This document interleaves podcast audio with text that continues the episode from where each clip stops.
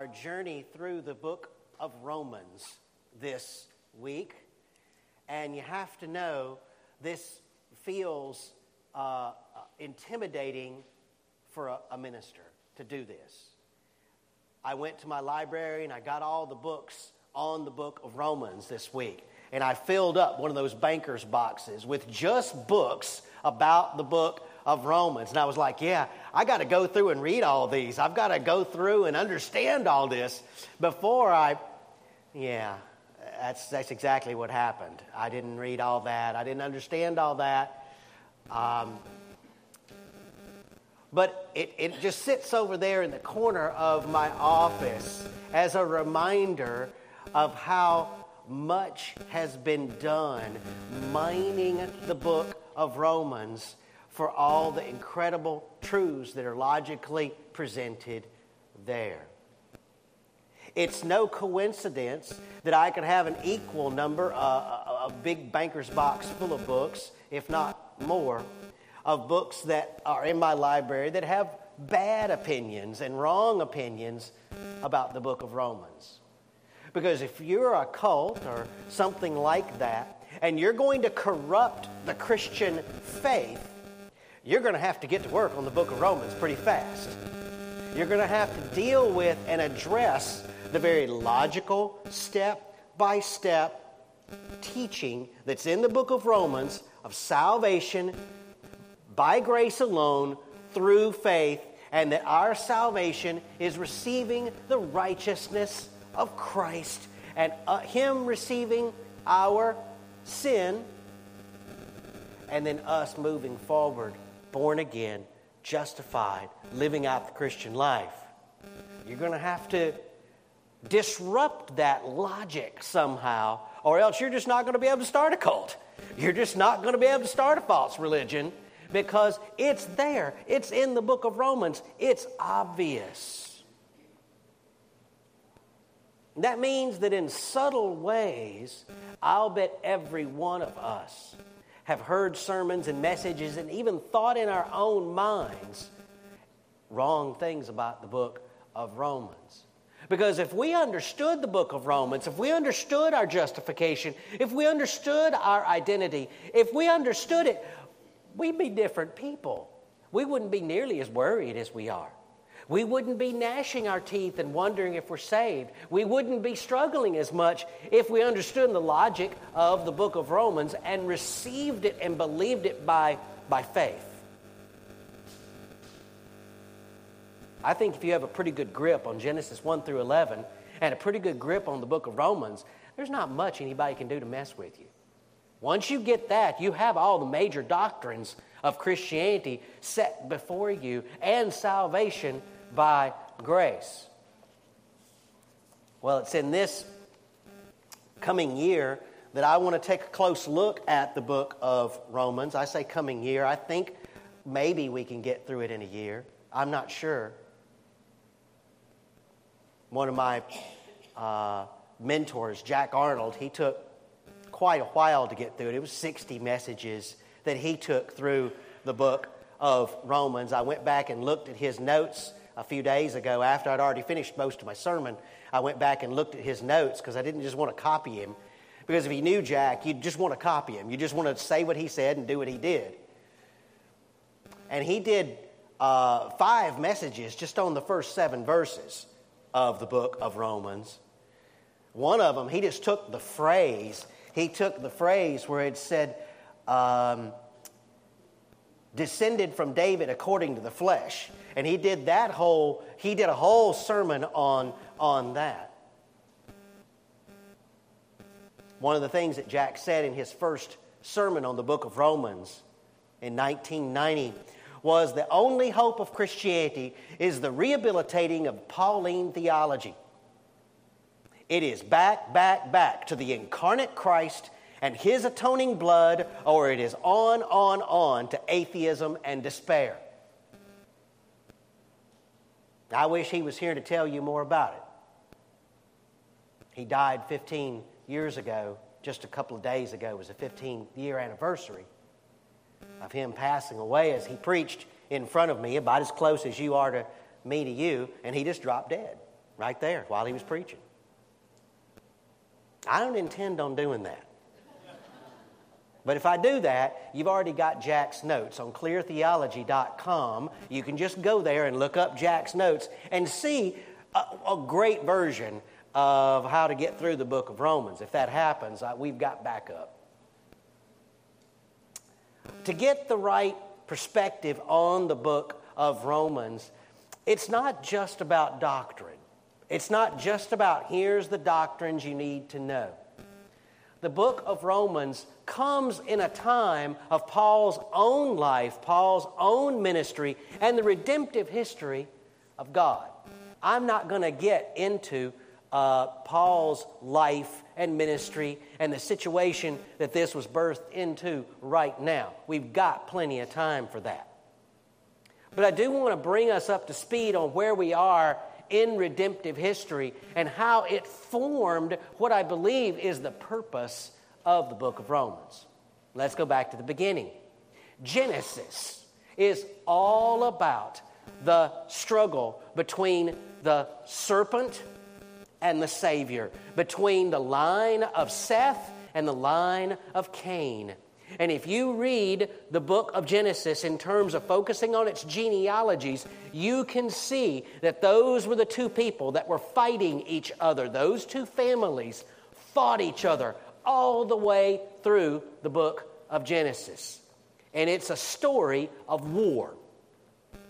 You see that continued in Jacob and Esau, and this continues happening and then becomes more intramural when you get to Israel being founded, because as soon as Israel is founded, you've got conflict between the line of Saul and the line of David as they struggled and wrestled over who was supposed to be king.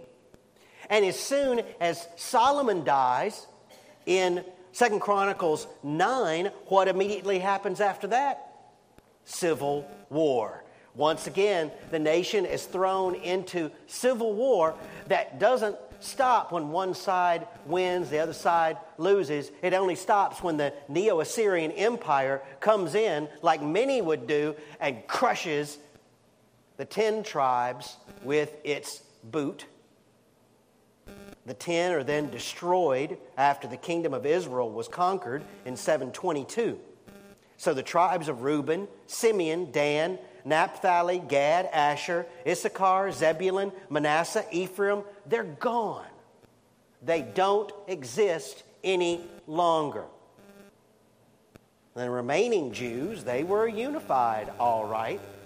They were now unified against a common enemy, those who kept coming and invading them. Generally speaking, there were two sides, however, that emerged in that as they were occupying forces in Israel. Generally, there was one side that weren't called Pharisees at first, but eventually they were called Pharisees that said, We want to remain distinct culturally, we want to maintain the fabric of Judaism. We believe the Old Testament is the inspired Word of God, and we're going to keep it and we're going to obey it. On the other side were the Sadducees, as they eventually were called. And they decided that they were going to work with the different enemies that came in. They would find ways to serve these new masters that came into the region. They would compromise. They were more liberal theologically speaking and culturally speaking, and they would surrender different beliefs that they had by the time Jesus came on the scene, the Sadducees didn't even believe in the supernatural. They didn't believe in angels. They didn't believe in life after death.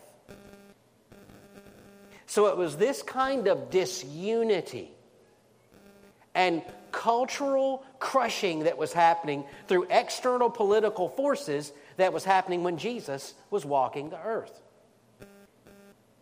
His covenant people had been bathed and baptized in war since the very beginning of their existence, and it was still happening.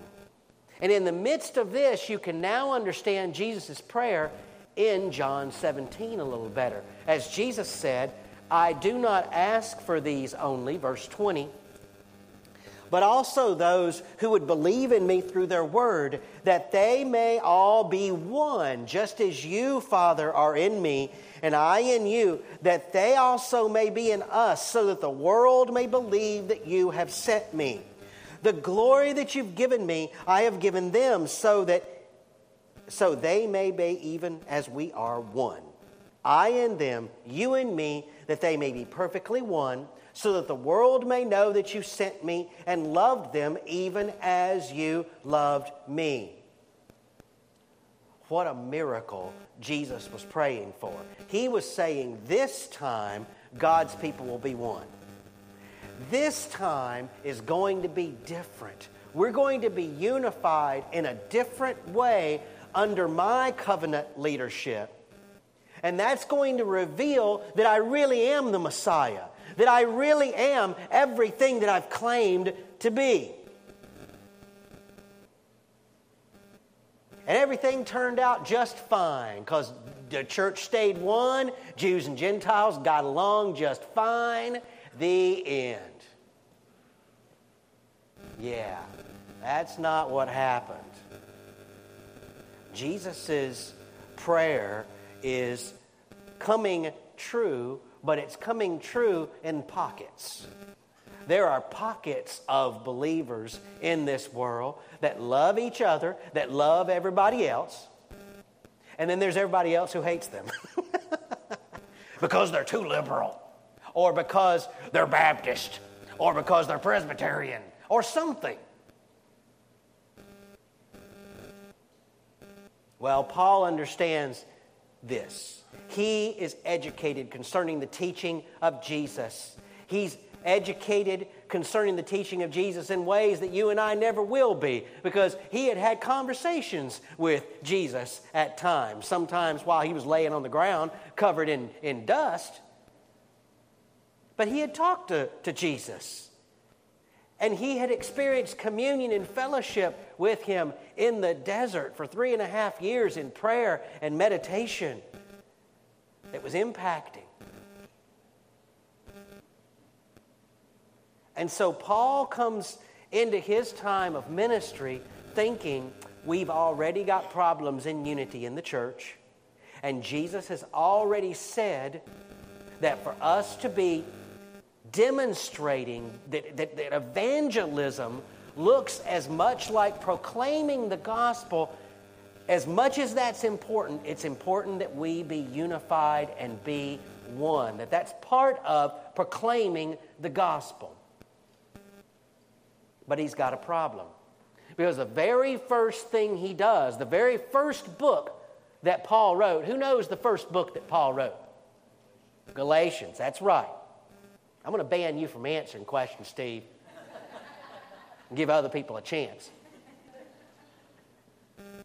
The very first book he wrote was Galatians, and Galatians was all about divisions. It was all about a division that had occurred because the Jewish believers saw the problem of disunity and they had a solution. They had heard the words of Jesus too about the importance of being one. And I think, at least in the beginning, with the right attitude, they said, We have a suggestion on how to make the church one. Go get, go get a rock. You, hold still. Um, they had an idea of how to make new believers into Jewish people. They were going to make the early church, the new church, Christ church, they were going to make it into something a lot more Jewish. And if they could do that, we'd be unified. And according to Jesus' own words in John 17, that's what will show the world that he's the Messiah. And so they went forth. And Paul had to write the book of Galatians to address that no, no, no, that's not the way you go about unity. That's demonic that's evil, that's adding to the gospel of grace. And we cannot do that. So he immediately attempts to unify the church around the gospel of grace and away from a teaching that would add to the gospel anything like the works the ceremonial works that were in the Old Covenant. Paul is, in the book of Romans, still addressing a lot of that tension between Jews and Gentiles, but this time, rather than focusing on a specific situation, a specific problem in the book of Galatians, he's looking at the big picture and he's giving the, the, the big picture of his logic, of his reasons of approaching with such strong language the unity of faith. The unity of one Lord, one faith, and one baptism that he spoke of in Ephesians chapter 4. In Romans, he's explaining how that works. Now, as he moves forward to explain this, he's still addressing the problem of disunity in the church. And he's giving a gospel background to why he opposes the solution of the Judaizers and that there's only one thing that can truly unify the church, and that's the righteousness of Christ applied to helpless sinners of every race, of every age, of every type. It's that, our common need and Christ's common solution, is what unifies us finally and fully. And so, the purpose of Romans is bringing unity to the growing multi ethnic church by establishing the universal need of the gospel for everyone.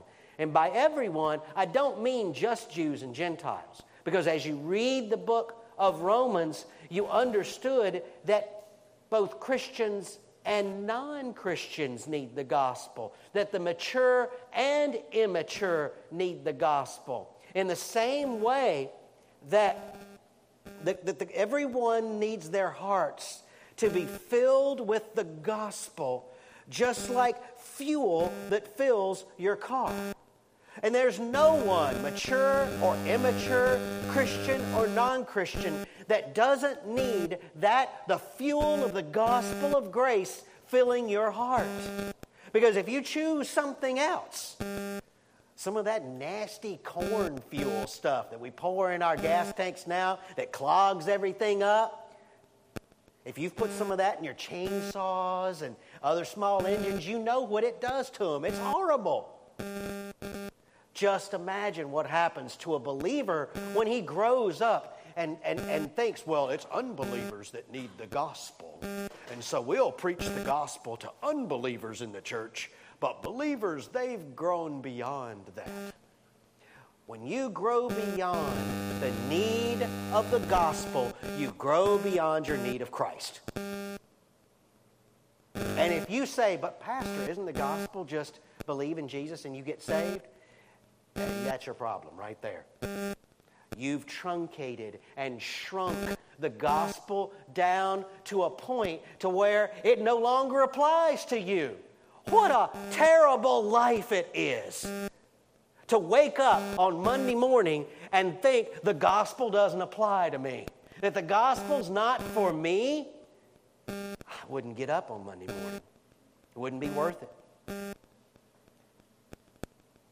The goal of the book of Romans is to argue that the gospel is for every person. Now, the book of Romans can be outlined in a variety of ways. I'm going to take this way of doing it. Jack outlined it in a six part outline. Jack, I love you. I'm not going to do that. I'm going to take a four part outline. Romans 1 through 4 reveals just exactly what God's righteousness is and what it is not. That's Romans 1 through 4. Then Romans 5 through 8, Paul describes the new identity that those who have been made righteous by faith in Christ experience and how that new identity is formed and what it looks like and what it feels like.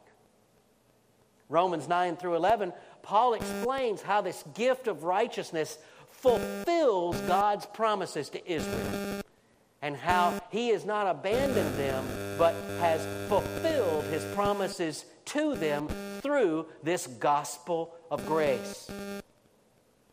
And then Romans 12 through 16, he shows how this church of united Jews and Gentiles, now complete with their new identity in Christ, which is neither Jew nor Gentile, neither male nor female, how this new identity in Christ is lived out by faith in a sinful world and in a maturing, growing church.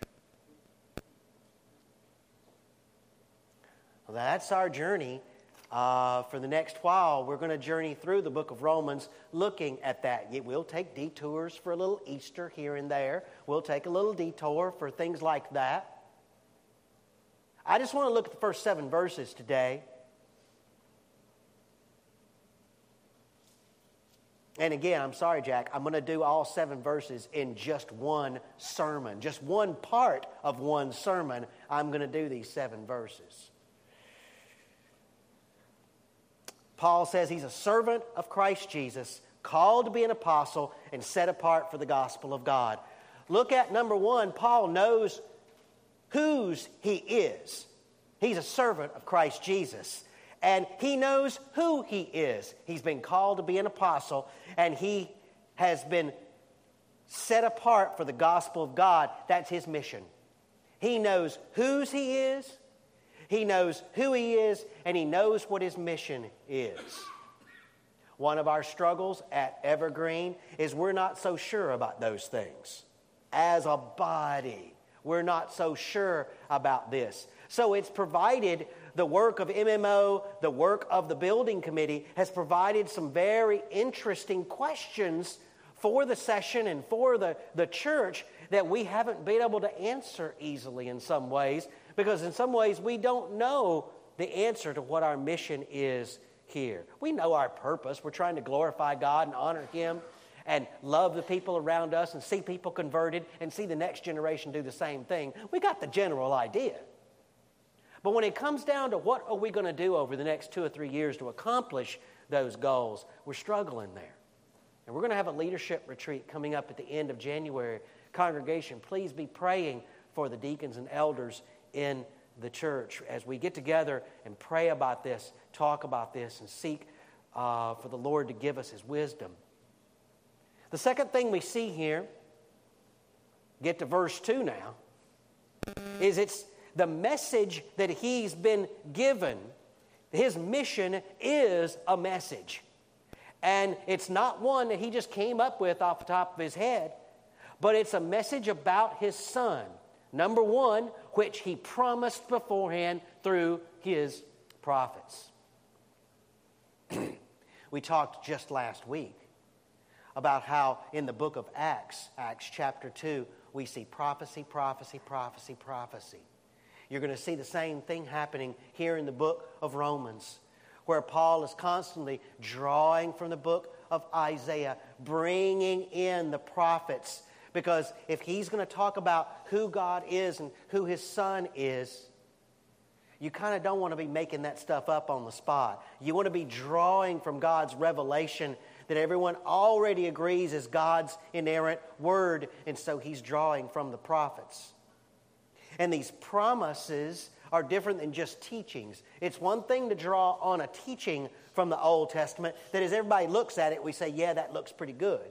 But it's another thing to draw on the prophecies from the Old Testament that have been certified as being true because they happened just the way they were predicted. The scriptures have a certain type of certification to them through the preaching of prophecy, through the writing of prophecy that God has given us in His Word. And woe be unto us if we don't pay attention to prophecy, because if we don't, we cut ourselves off from one of the main reasons we should be confident in the Scriptures. He was promised beforehand through his prophecies, prophets, and he was descended from David according to the flesh. If you go to the Gospels, if you look, at the Gospels, notice all the genealogies that are there. If you go to the Old Testament, look at all those genealogies that were there. Is that just because they liked genealogy? They were just those kinds of people that were, you know, like premium members of Ancestry.com. Well, yeah, they were those kinds of people. That, that really was important to them. But it was important to them because of the prophecies that the Messiah would be a son of David, that he would come from the line of Jesse, that he would come from the tribe of Judah.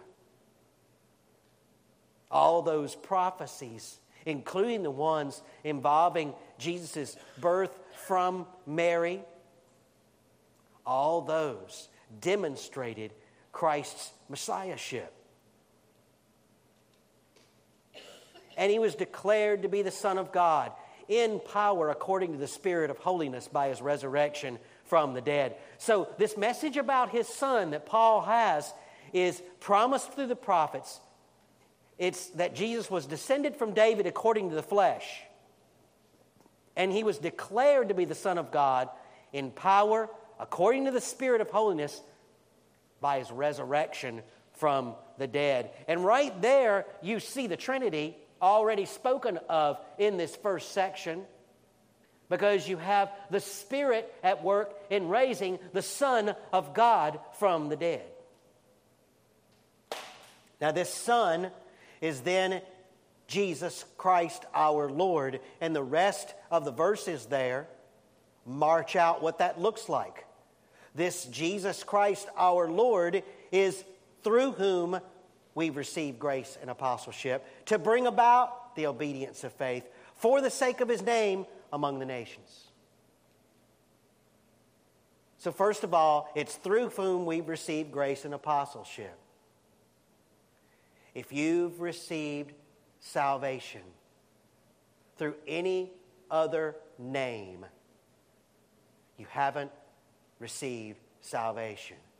I made the, I don't know if it was a mistake or not, but I tried to watch, I watched for probably 15 minutes last night the worship service from Joel Osteen's church.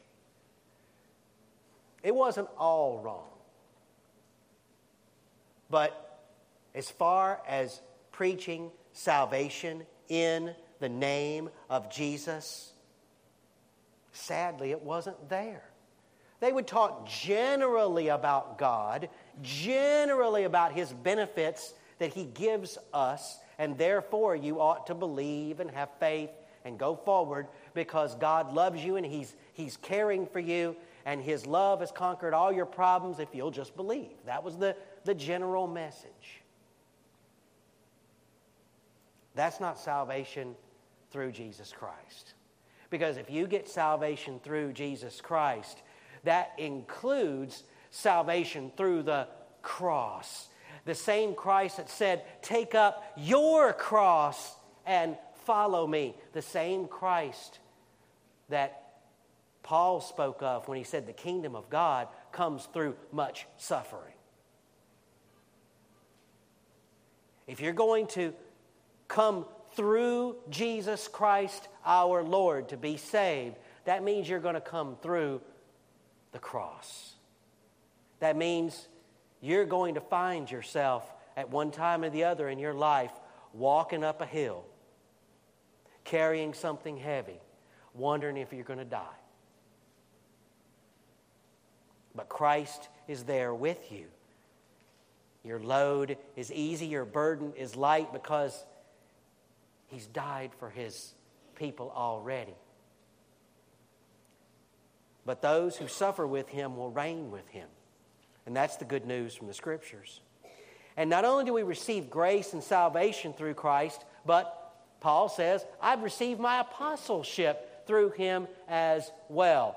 Did Paul receive his apostleship just by singing a, a, a, cool song with laser lights and smoke going everywhere. No, God kicked him off of his donkey, knocked him on the ground, stomped on his face where his eyes weren't even working right for several days. And then, if that wasn't good enough, shipwrecked him four or five times. Snakes bit him. He was starving and hungry and in prison in the middle of earthquakes. Paul had experienced the kind of suffering that comes from walking with Jesus closely. You say, well, Pastor, that hasn't been my Christian life. then maybe you're not walking the Christian life. Maybe you're not walking with Christ because I don't see anything else in the scriptures describing the life of a believer where everything's going right all the time.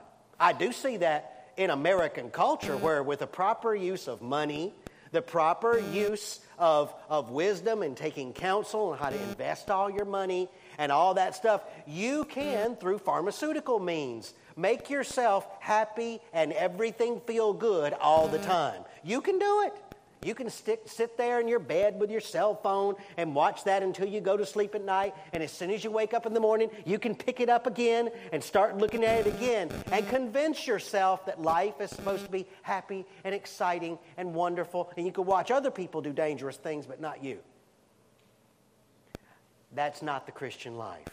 And as we go through the book of Romans, if you're still stuck, and I'm still stuck in the idea that the Christian life is one of following the yellow brick road, of just skipping along and enjoying the happy, positive thoughts that God has about me, you're going to be disappointed in the book of Romans because that's not its message. And woe be unto me if I find a way to twist it into that message.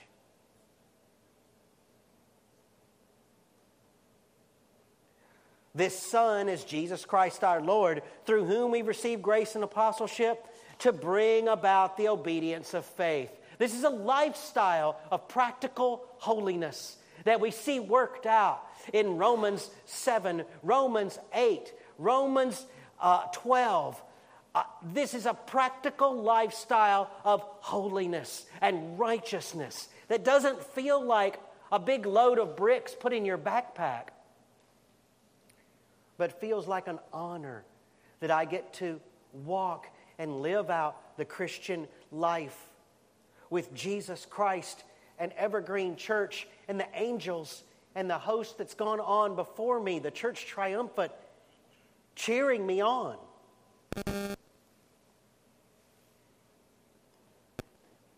This message that Paul has is to bring about the obedience of faith. And it brings a certain balance to the teaching of grace. There are some churches you can go into, and some of them are in the PCA, by the way, where they think that the teaching of grace means you just don't talk about obedience. You don't talk about service. You don't talk about striving for personal holiness. Well, Christ is my righteousness. Why would I want to strive to be righteous? Because the Bible says so. That's why. And because the people around you are miserable, because you don't care about character and you don't care about forgiveness. You just want to be happy because Jesus has made you happy. And you want everybody else to be happy with who you are. And they aren't happy. Maybe they're pretending they are. Some of you are very patient, though, and I appreciate that, particularly my wife. But Jesus Christ, our Lord, Paul's preaching that we find here in Romans is to bring about the obedience of faith. That's his goal, that's his motive. And it's going to be weary for you going through the book of Romans if you're just not interested in that. Because I'm going to preach it, and I'm going to preach it a lot. And finally, it's for the sake of his name among the nations. He wants to glorify God amongst the peoples of all the nations. He wants to make the nations glad with the preaching of this gospel that's taught so clearly in the book of Romans. So these are the themes that we see themes that are all interwoven with prophecy, theology, the work of the Holy Spirit, Christian living, our identity in Christ, the glory of God. We're going to see this all played out through the book of Romans. But Paul is still, in these seven verses, he's still preparing us for the main thought. He's just getting warmed up. That the righteousness of Christ applied to us by faith is salvation. Nothing else will do. And everything else we add to that message is nothing but trouble because it will lead to disunity in the church as things that are not the gospel get proclaimed as such and people fight about it. The church that ignores the kind of unity that Paul is accomplishing, bringing about here in the preaching of Romans, those churches will split. Those churches will struggle.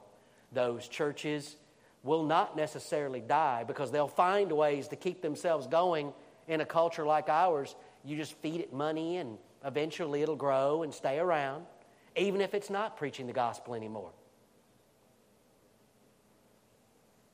Let that not happen to us, but let us remain vigilant to preach the gospel of grace as Paul has laid before us here in the book of Romans. And thus we'll find our delight and our joy in his gift of righteousness to helpless sinners like you and like me. Let us pray.